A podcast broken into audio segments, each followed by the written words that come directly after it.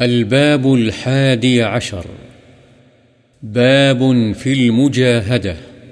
مجاہدے کا بیان یعنی نفس و شیطان کے وسوسوں اور اعداء دین کی کوششوں کے خلاف جد و جہد کرنا۔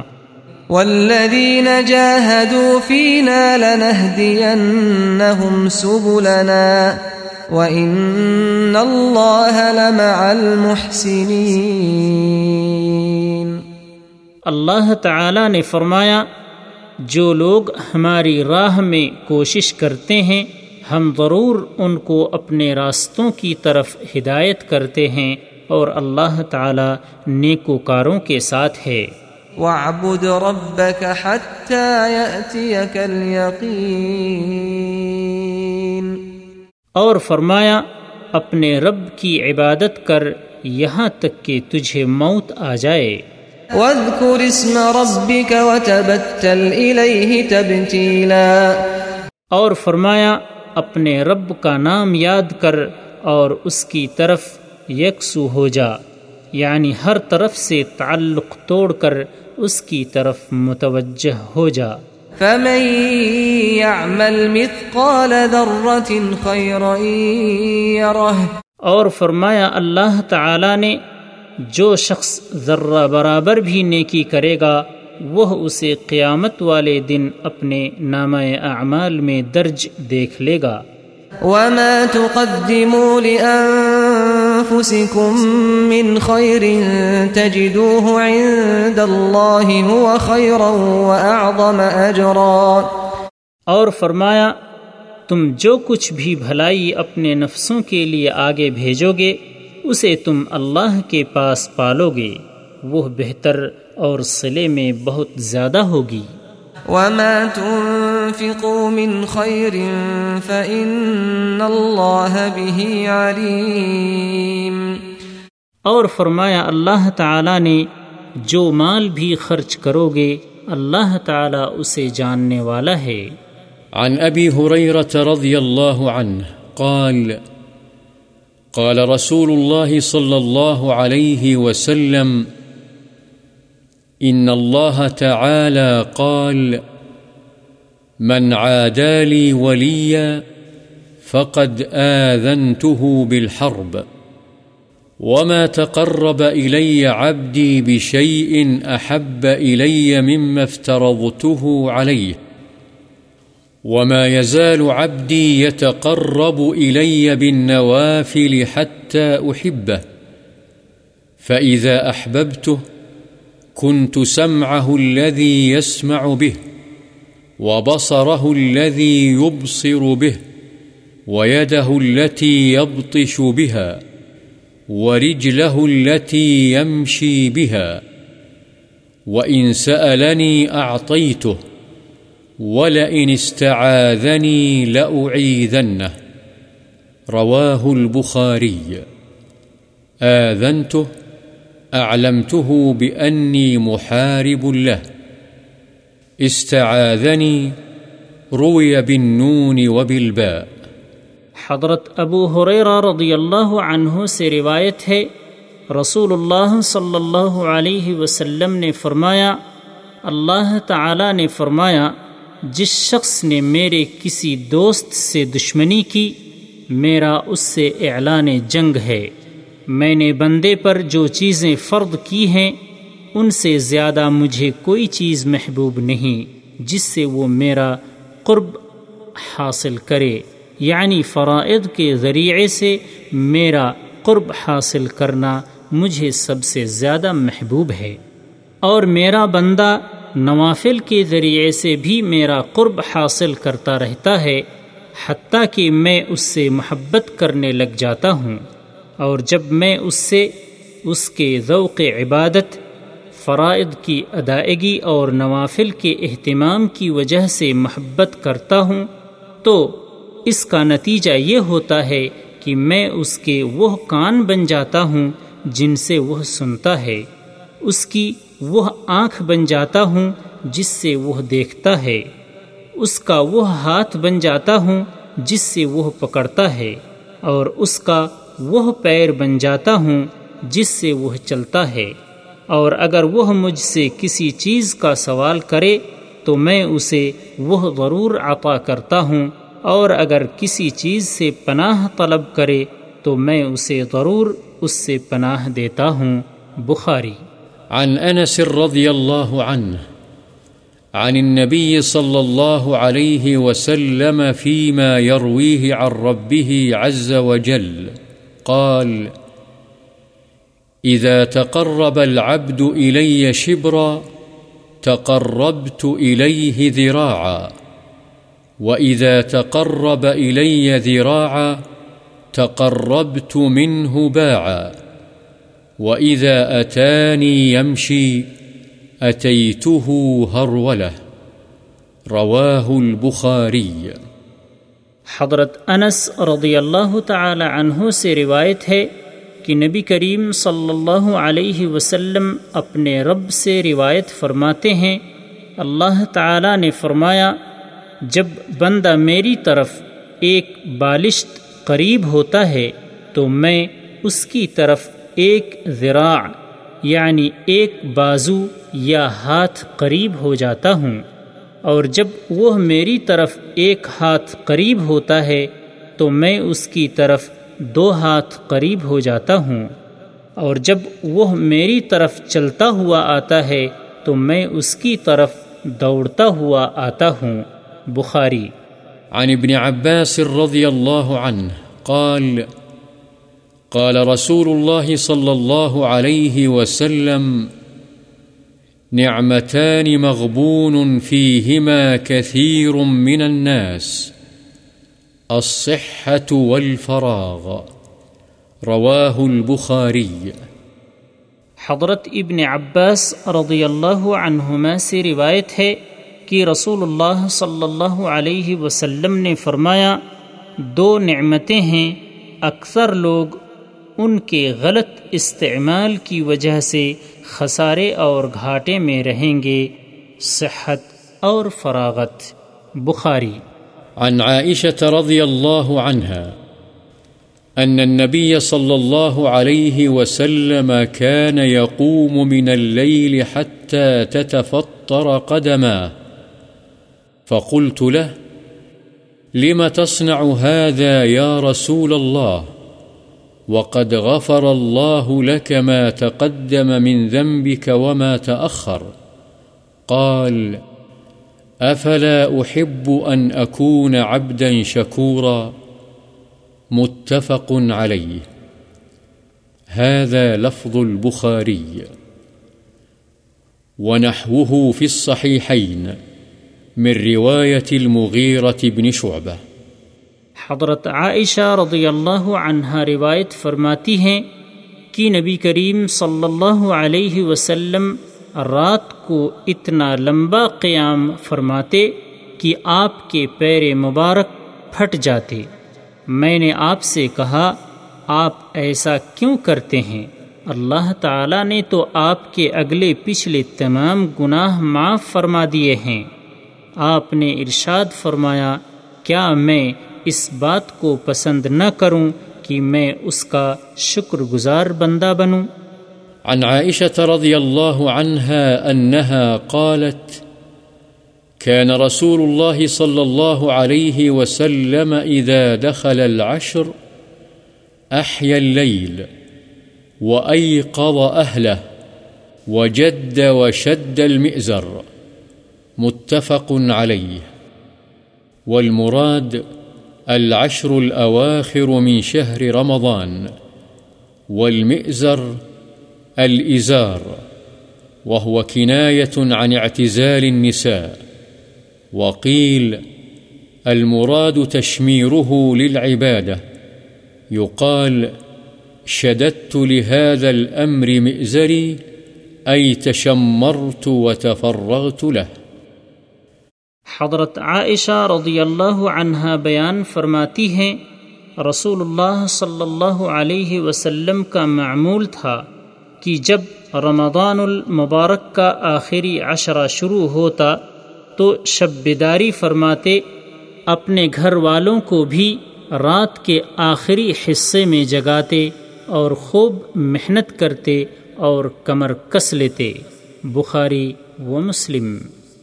عن أبي هريرة رضي الله عنه قال قال رسول الله صلى الله عليه وسلم، المؤمن القوي خير وأحب إلى الله من المؤمن الضعيف، وفي كل خير، احرص على ما ينفعك، واستعن بالله ولا تعجز، وإن أصابك شيء فلا تقل لو أني فعلت كان كذا وكذا.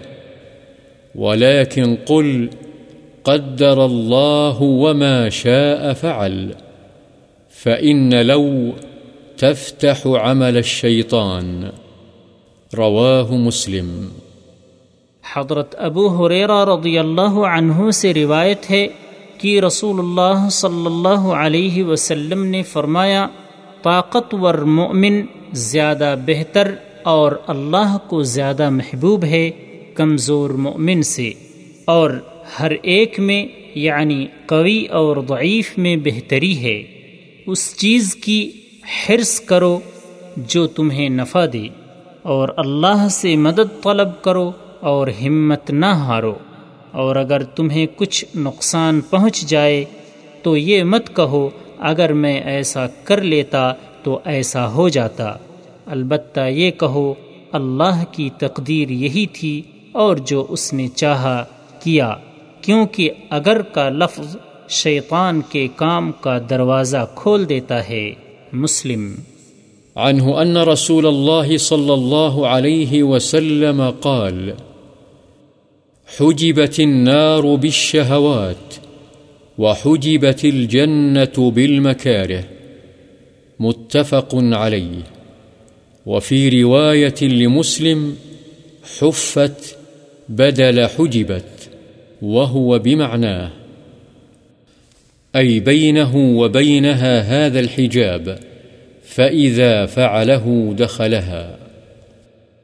انہیں ابو حریرہ رضی اللہ عنہ سے روایت ہے رسول اللہ صلی اللہ علیہ وسلم نے فرمایا، جہنم کو شہوات نفسانی کے ساتھ ڈھانپ دیا گیا ہے اور جنت کو گرا گزرنے والے ناگوار کاموں سے ڈھانپ دیا گیا ہے۔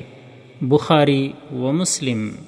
عن أبي عبد الله بن اليمان رضي الله عنهما قال صليت مع النبي صلى الله عليه وسلم ذات ليلة، فافتتح البقرة، فقلت يركع عند المئة.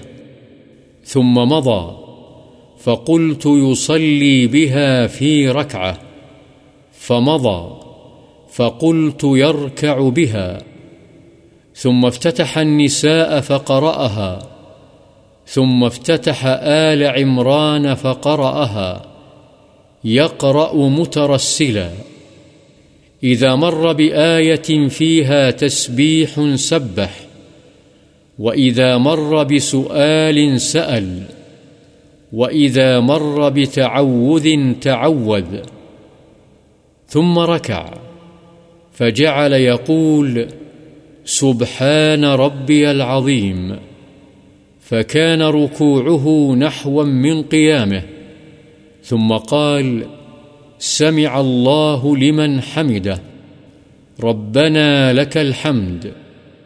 ثم قام قياما طويلا، قريبا مما ركع، ثم سجد، فقال سبحان ربي الأعلى. فكان سجوده قريبا من قيامه. رواه مسلم. حضرت ابو عبداللہ حذیفہ بن یمان رضی اللہ عنہما بیان کرتے ہیں کہ میں نے ایک رات نبی کریم صلی اللہ علیہ وسلم کے ساتھ نماز پڑھی بس آپ نے سورہ بقرہ کی تلاوت شروع فرما دی۔ میں نے دل میں کہا، آپ سو آیتوں پر رکوع کریں گے، لیکن سو آیتیں پوری ہونے پر بھی آپ نے تلاوت جاری رکھی۔ میں نے دل میں کہا کہ آپ ایک رکعت اس کے ساتھ پڑھیں گے، لیکن آپ بدستور پڑھتے رہے۔ میں نے کہا، اسے ختم کر کے آپ رکو فرمائیں گے، لیکن آپ نے سورہ نساء کی تلاوت شروع فرما دی۔ اور وہ مکمل پڑھ لی، پھر آپ نے آل عمران شروع کر دی اور اسے پورا پڑھا۔ آپ آہستہ آہستہ پڑھتے رہے، جب کسی ایسی آیت سے گزرتے جس میں اللہ کی تسبیح کا ذکر ہوتا، تو آپ تسبیح بیان فرماتے۔ جب کسی سوال والی آیت سے گزرتے، تو سوال کرتے۔ اور جب کسی پناہ والی آیت سے گزرتے تو اللہ سے پناہ طلب فرماتے۔ اس طرح آل عمران کے ختم ہونے کے بعد آپ نے رکوع فرمایا۔ بس آپ رکوع میں سبحان ربی العظیم پڑھتے رہے اور آپ کا رکوع بھی آپ کے قیام کے قریب تھا۔ پھر آپ سمیع اللہ لمن حمیدہ کہتے ہوئے کھڑے ہو گئے اور اتنا لمبا قومہ فرمایا، جتنا تقریباً آپ نے رکوع فرمایا تھا، پھر آپ نے سجدہ فرمایا اور سجدے میں پڑھا، سبحان ربی العلیٰ بس آپ کا سجدہ بھی آپ کے قیام کے برابر تھا۔ مسلم۔ عن ابن مسعود رضي الله عنه قال صليت مع النبي صلى الله عليه وسلم ليلة فأطال القيام حتى هممت بأمر سوء. قيل، وما هممت به؟ قال، هممت أن أجلس وأدع متفق عليه. حضرت ابن مسعود رضی اللہ عنہ سے روایت ہے کہ میں نے ایک رات نبی صلی اللہ علیہ وسلم کے ساتھ نماز پڑھی، آپ نے لمبا قیام فرمایا۔ حتیٰ کہ میں نے برے کام کا ارادہ کیا۔ ان سے پوچھا گیا، آپ نے کس چیز کا ارادہ کیا تھا؟ انہوں نے فرمایا، میں نے ارادہ کیا تھا کہ میں بیٹھ جاؤں اور آپ کی اقتدا چھوڑ دوں۔ بخاری و مسلم۔ عن أنس رضي الله عنه عن رسول الله صلى الله عليه وسلم قال يتبع الميت ثلاثة أهله وماله وعمله. فيرجع اثنان ويبقى واحد. يرجع أهله وماله ويبقى عمله. متفق عليه. حضرت انس رضی اللہ عنہ سے روایت ہے کہ رسول اللہ صلی اللہ علیہ وسلم نے فرمایا، تین چیزیں میت کے پیچھے جاتی ہیں۔ اس کے گھر والے، اس کا مال یعنی غلام، نوکر چاکر اور اس کا عمل۔ بس دو چیزیں واپس آ جاتی ہیں اور ایک اس کے ساتھ باقی رہ جاتی ہے۔ اس کے گھر والے اور اس کا مال یعنی غلام وغیرہ واپس آ جاتے ہیں اور اس کا عمل اس کے ساتھ باقی رہ جاتا ہے۔ بخاری و مسلم۔ عن ابن مسعود رضي الله عنه قال قال النبي صلى الله عليه وسلم، الجنة أقرب إلى أحدكم من شراك نعله والنار مثل ذلك رواه البخاري حضرت ابن مسعود رضی اللہ عنہ سے روایت ہے، رسول اللہ صلی اللہ علیہ وسلم نے فرمایا جنت تمہارے جوتے کے تسمے سے بھی زیادہ قریب ہے اور اسی طرح جہنم بھی اتنی ہی قریب ہے۔ بخاری۔ عن أبي فراس الربيعة بن كعب الأسلمي خادم رسول الله صلى الله عليه وسلم، ومن أهل الصفة رضي الله عنه قال كنت أبيت مع رسول الله صلى الله عليه وسلم فآتيه بوضوئه وحاجته، فقال سلني. فقلت أسألك مرافقتك في الجنة. فقال أو غير ذلك؟ قلت هو ذاك. قال فأعني على نفسك بكثرة السجود رواه مسلم حضرت ابو فراس ربیعہ بن کعب اسلمی رضی اللہ عنہ سے روایت ہے، جو رسول اللہ صلی اللہ علیہ وسلم کے خادم اور اہل صفہ میں سے ہیں۔ یہ بیان کرتے ہیں کہ میں رسول اللہ صلی اللہ علیہ وسلم کے پاس رات گزارتا تھا۔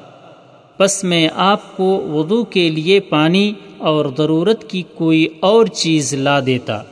ایک دن آپ نے خوش ہو کر فرمایا، مجھ سے کچھ مانگ لے۔ میں نے کہا، میں آپ سے اس بات کا سوال کرتا ہوں کہ جنت میں آپ کی رفاقت نصیب ہو جائے۔ آپ نے فرمایا، اس کے علاوہ کچھ اور؟ میں نے کہا، بس وہی۔ آپ نے فرمایا بس تم سجدوں کی کثرت کے ساتھ اپنے لیے میری مدد کرو۔ مسلم۔ عن أبي عبد الله ويقال أبو عبد الرحمن ثوبان مولى رسول الله صلى الله عليه وسلم قال، سمعت رسول الله صلى الله عليه وسلم يقول عليك بكثرة السجود۔ فإنك لن تسجد لله سجدة إلا رفعك الله بها درجة وحط عنك بها خطيئة رواه مسلم حضرت ابو عبداللہ اور کہا جاتا ہے ابو عبد الرحمن صوبان رسول اللہ صلی اللہ علیہ وسلم کے آزاد کردہ غلام رضی اللہ عنہ سے روایت ہے کہ میں نے رسول اللہ صلی اللہ علیہ وسلم کو فرماتے ہوئے سنا ہے۔ فرماتے تھے صوبان تم کثرت سجود کو لازم پکڑ لو، اس لیے کہ تم جو بھی سجدہ کرو گے، اللہ تعالیٰ اس کے ذریعے سے تمہارا ایک درجہ بلند کرے گا اور تمہارا ایک گناہ اس کی وجہ سے معاف کر دے گا۔ مسلم عن أبي صفوان عبد الله بن بسر الأسلمي رضي الله عنه قال قال رسول الله صلى الله عليه وسلم، خير الناس من طال عمره وحسن عمله. رواه الترمذي وقال، حديث حسن. بسر بضم الباء وبالسين المهملة. حضرت ابو صفوان عبداللہ بن بسر اسلمی رضی اللہ عنہ سے روایت ہے رسول اللہ صلی اللہ علیہ وسلم نے فرمایا، سب سے بہتر وہ شخص ہے جس کی عمر لمبی ہو اور اس کا عمل اچھا ہو۔ اسے ترمزی نے روایت کیا اور کہا، یہ حدیث حسن ہے۔ عن أنس رضي الله عنه قال غاب عمي أنس بن النضر رضي الله عنه عن قتال بدر فقال، يا رسول الله، غبت عن أول قتال قاتلت المشركين، لئن الله أشهدني قتال المشركين ليرين الله ما أصنع. فلما كان يوم أحد، انكشف المسلمون فقال اللهم أعتذر إليك مما صنع هؤلاء، يعني أصحابه، وأبرأ إليك مما صنع هؤلاء، يعني المشركين. ثم تقدم فاستقبله سعد بن معاذ، فقال يا سعد بن معاذ الجنة ورب الكعبة إني أجد ريحها من دون أحد قال سعد فما استطعت يا رسول الله ما صنع قال أنس فوجدنا به بضعا وثمانين ضربة بالسيف أو طعنة برمح أو رمية بسهم ووجدناه قد قتل ومثل به المشركون فما عرفه أحد إلا أخته ببنانه. قال أنس، كنا نرى أو نظن أن هذه الآية نزلت فيه وفي أشباهه. من المؤمنين رجال صدقوا ما عاهدوا الله عليه إلى آخرها. متفق عليه. ليرين الله روي بضم الياء وكسر الراء، أي ليظهرن الله ذلك للناس، وروي بفتحهما، ومعناه ظاهر، والله أعلم. حضرت انس رضی اللہ عنہ سے روایت ہے کہ میرے چچا انس بن نضر جنگ بدر میں غیر حاضر تھے، جس کا انہیں شدید قلق تھا۔ انہوں نے ایک مرتبہ رسول اللہ صلی اللہ علیہ وسلم سے کہا، اللہ کے رسول، پہلی جنگ جو آپ نے مشرقوں سے لڑی، میں اس میں غیر حاضر رہا۔ البتہ آئندہ اگر اللہ نے مشرقین سے لڑائی کا موقع مجھے عطا فرمایا یعنی اس میں حاضری کی سعادت حاصل ہو گئی، تو میں جو کچھ کروں گا، اللہ اسے دیکھے گا۔ یا دکھائے گا۔ بس جب احد والا دن ہوا تو مسلمانوں نے ابتدا میں اپنے مورچے چھوڑ دیے اور شکست کھا گئے۔ تو انہوں نے کہا، اے اللہ، ان پیچھے ہٹنے والے مسلمان ساتھیوں نے جو کیا ہے، اس سے میں تیری بارگاہ میں معذرت اور ان مشرقین نے جو کچھ کیا ہے، اس سے اظہار براعت کرتا ہوں۔ یہ کہہ کر پھر آگے بڑھے بس ان کا سامنا سعد بن معاذ سے ہوا۔ تو ان سے کہا، اے سعد بن معاذ، جنت، رب کعبہ کی قسم، میں اس کی خوشبو احد پہاڑ سے بھی زیادہ قریب محسوس کر رہا ہوں۔ یہ کہا، اور دشمنوں کی صف میں گھس گئے، حتیٰ کہ عروس شہادت سے ہمکنار ہو گئے۔ حضرت سعد نے کہا اے اللہ کے رسول، انہوں نے جو کیا مجھ سے وہ نہیں ہو سکا۔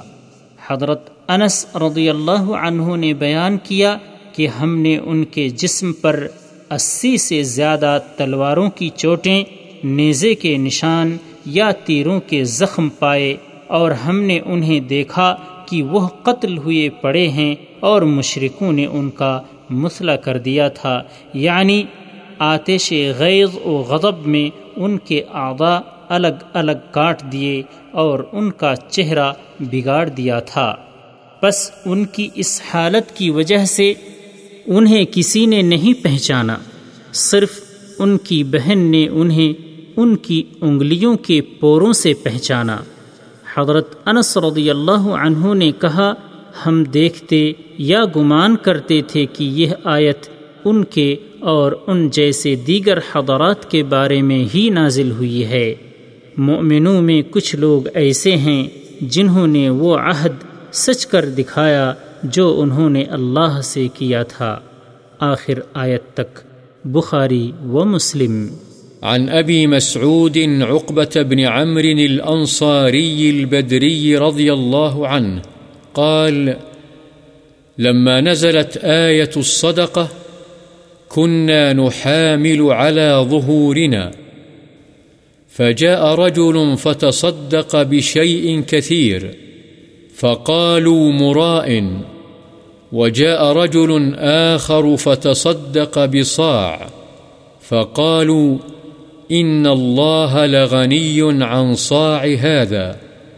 فنزلت الذين يلمزون المطوعين من المؤمنين في الصدقات والذين لا يجدون إلا جهدهم. الآية متفق عليه. ونحامل بضم النون وبالحاء المهملة. أن يحمل أحدنا على ظهره بالأجرة ويتصدق بها.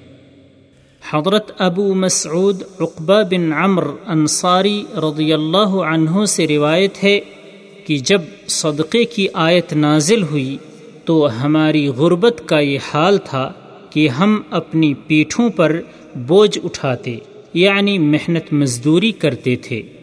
بس ایک آدمی آیا اور بہت ساری چیز کا صدقہ کیا۔ تو منافقین نے کہا، یہ ریاکار ہے۔ ایک اور شخص آیا، اس نے ایک سا تقریباً ڈھائی کلو صدقہ کیا۔ تو انہوں نے کہا، اللہ تعالی اس کے سا سے بے نیاز ہے۔ یعنی اتنے سے صدقے کی اللہ کے ہاں کیا اہمیت ہو سکتی ہے؟ چنانچہ یہ آیت نازل ہوئی، وہ لوگ جو خوشی سے صدقہ کرنے والے مومنوں پر عیب لگاتے ہیں اور ان لوگوں پر بھی تعنہ زنی کرتے ہیں جو اپنی طاقت کے مطابق پاتے ہیں یعنی محنت مزدوری کر کے تھوڑا بہت صدقہ کرتے ہیں۔ بخاری و مسلم۔ عن سعيد بن عبد العزيز عن ربيعة بن يزيد عن أبي إدريس الخولاني عن أبي ذر جندب بن جنادة رضي الله عنه عن النبي صلى الله عليه وسلم فيما يروي عن الله تبارك وتعالى، أنه قال يا عبادي، إني حرمت الظلم على نفسي وجعلته بينكم محرما، فلا تظالموا. يا عبادي كلكم ضال إلا من هديته فاستهدوني أهدكم يا عبادي كلكم جائع إلا من أطعمته فاستطعموني أطعمكم يا عبادي كلكم عار إلا من كسوته فاستكسوني أكسكم يا عبادي، إنكم تخطئون بالليل والنهار، وأنا أغفر الذنوب جميعا، فاستغفروني أغفر لكم. يا عبادي، إنكم لن تبلغوا ضري فتضروني، ولن تبلغوا نفعي فتنفعوني. يا عبادي لو أن أولكم وآخركم وإنسكم وجنكم كانوا على أتقى قلب رجل واحد منكم ما زاد ذلك في ملكي شيئا يا عبادي لو أن أولكم وآخركم وإنسكم وجنكم كانوا على أفجر قلب رجل واحد منكم ما نقص ذلك من ملكي شيئا. يا عبادي، لو أن أولكم وآخركم وإنسكم وجنكم قاموا في صعيد واحد فسألوني فأعطيت كل إنسان مسألته ما نقص ذلك مما عندي إلا كما ينقص المخيط إذا أدخل البحر. يا عبادي، إنما هي أعمالكم، أحصيها لكم، ثم أوفيكم إياها، فمن وجد خيرا فليحمد الله.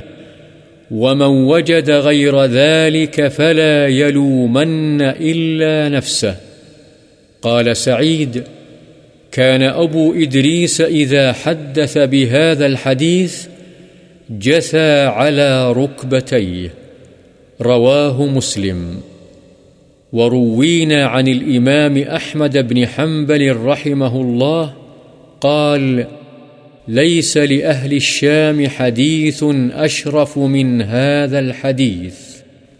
سعید بن عبد العزیز ربیعہ بن یزید سے وہ ادریس خولانی سے وہ حضرت ابو ذر جندب بن جنادہ سے روایت کرتے ہیں کہ نبی صلی اللہ علیہ وسلم اللہ تبارک و تعالی سے روایت کرتے ہیں۔ اللہ تعالی نے فرمایا، اے میرے بندو میں نے اپنے نفس پر ظلم کو حرام قرار دیا ہے اور میں نے اسے تمہارے درمیان بھی حرام کیا ہے۔ بس تم ایک دوسرے پر ظلم مت کرو۔ اے میرے بندو، تم سب گمراہ ہو، سوائے ان کے جنہیں میں ہدایت سے نواز دوں۔ چنانچہ تم مجھ ہی سے ہدایت طلب کرو۔ میں تمہیں ہدایت دوں گا اے میرے بندو، تم سب بھوکے ہو، سوائے ان کے جن کو میں کھانا عطا کر دوں۔ بس تم مجھ سے ہی کھانا مانگو، میں تمہیں کھلاؤں گا۔ اے میرے بندو، تم سب برہنہ ہو، سوائے ان کے جن کو میں پوشاک پہنا دوں۔ بس تم مجھ سے ہی پوشاک یعنی لباس مانگو۔ میں تمہیں لباس پہناؤں گا۔ اے میرے بندو، تم رات دن گناہ کرتے ہو اور میں تمام گناہوں کو معاف کرتا ہوں۔ بس تم مجھ سے ہی مغفرت یعنی بخشش طلب کرو، میں تمہیں بخش دوں گا۔ اے میرے بندو، تم میرے نقصان کو نہیں پہنچ سکتے کہ تم مجھے نقصان پہنچا سکو، اور تم میرے نفع کو نہیں پہنچ سکتے کہ تم مجھے نفع پہنچا سکو۔ یعنی تم مجھے نقصان یا نفع پہنچانے پر قادر نہیں۔ اے میرے بندو، اگر تمہارے اول اور آخر، تمہارے انسان اور جنات سب اس شخص کی طرح ہو جائیں، جس کے دل میں تم میں سے سب سے زیادہ اللہ کا ڈر ہے، تو یہ بات میری بادشاہی میں کوئی اضافہ نہیں کر سکتی۔ اے میرے بندو، اگر تمہارے اول اور آخر تمہارے انسان اور جنات اس شخص کی طرح ہو جائیں جو تم میں سے سب سے زیادہ فاجر و فاسق ہے، تو یہ چیز میری بادشاہی میں کوئی کمی نہیں کر سکتی۔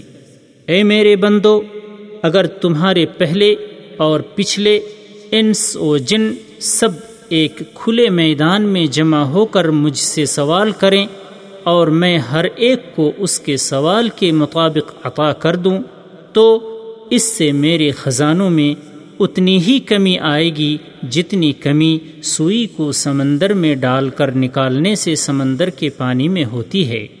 اے میرے بندو، یقیناً تمہارے اعمال ہیں جن کو میں تمہارے لیے گن کر رکھتا ہوں۔ پھر تمہیں ان کا پورا بدلہ دیتا ہوں۔ بس جو بھلائی پائے، وہ اللہ کی حمد کرے اور جو اس کے علاوہ پائے بس وہ اپنے ہی نفس کو ملامت کرے۔ سعید بن عبد العزیز رحمہ اللہ کہتے ہیں کہ ابو ادریس خولانی جب بھی یہ حدیث بیان کرتے تو اپنے گھٹنوں کے بل گر پڑتے۔